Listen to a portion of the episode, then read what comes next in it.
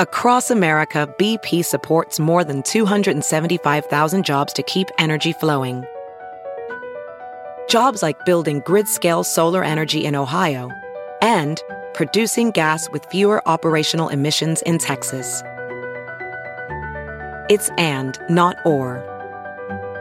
See what doing both means for energy nationwide at bp.com slash investing in America.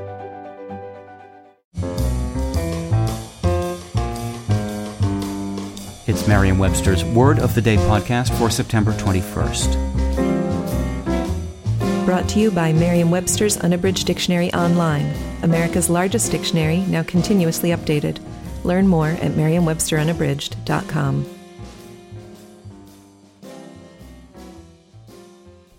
Today's word is consigliere, also pronounced consigliere, and spelled C O N S I G L I E R E. Consigliere is a noun that means counselor or advisor. Here's the word used in a sentence from the Boston Globe by Stephen Kurkjian and Shelley Murphy.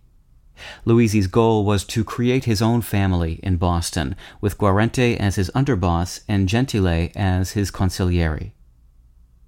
If you're a fan of the Godfather series of movies, the character Tom Hagen may have already come to mind. Hagen, the Corleone's family lawyer, is famously dismissed by the Don's successor and son, Michael Corleone, because he is not a wartime consigliere. The word consigliere comes from Italian and has been part of our language since the 1600s. It was originally used of someone who served on a council in Italy.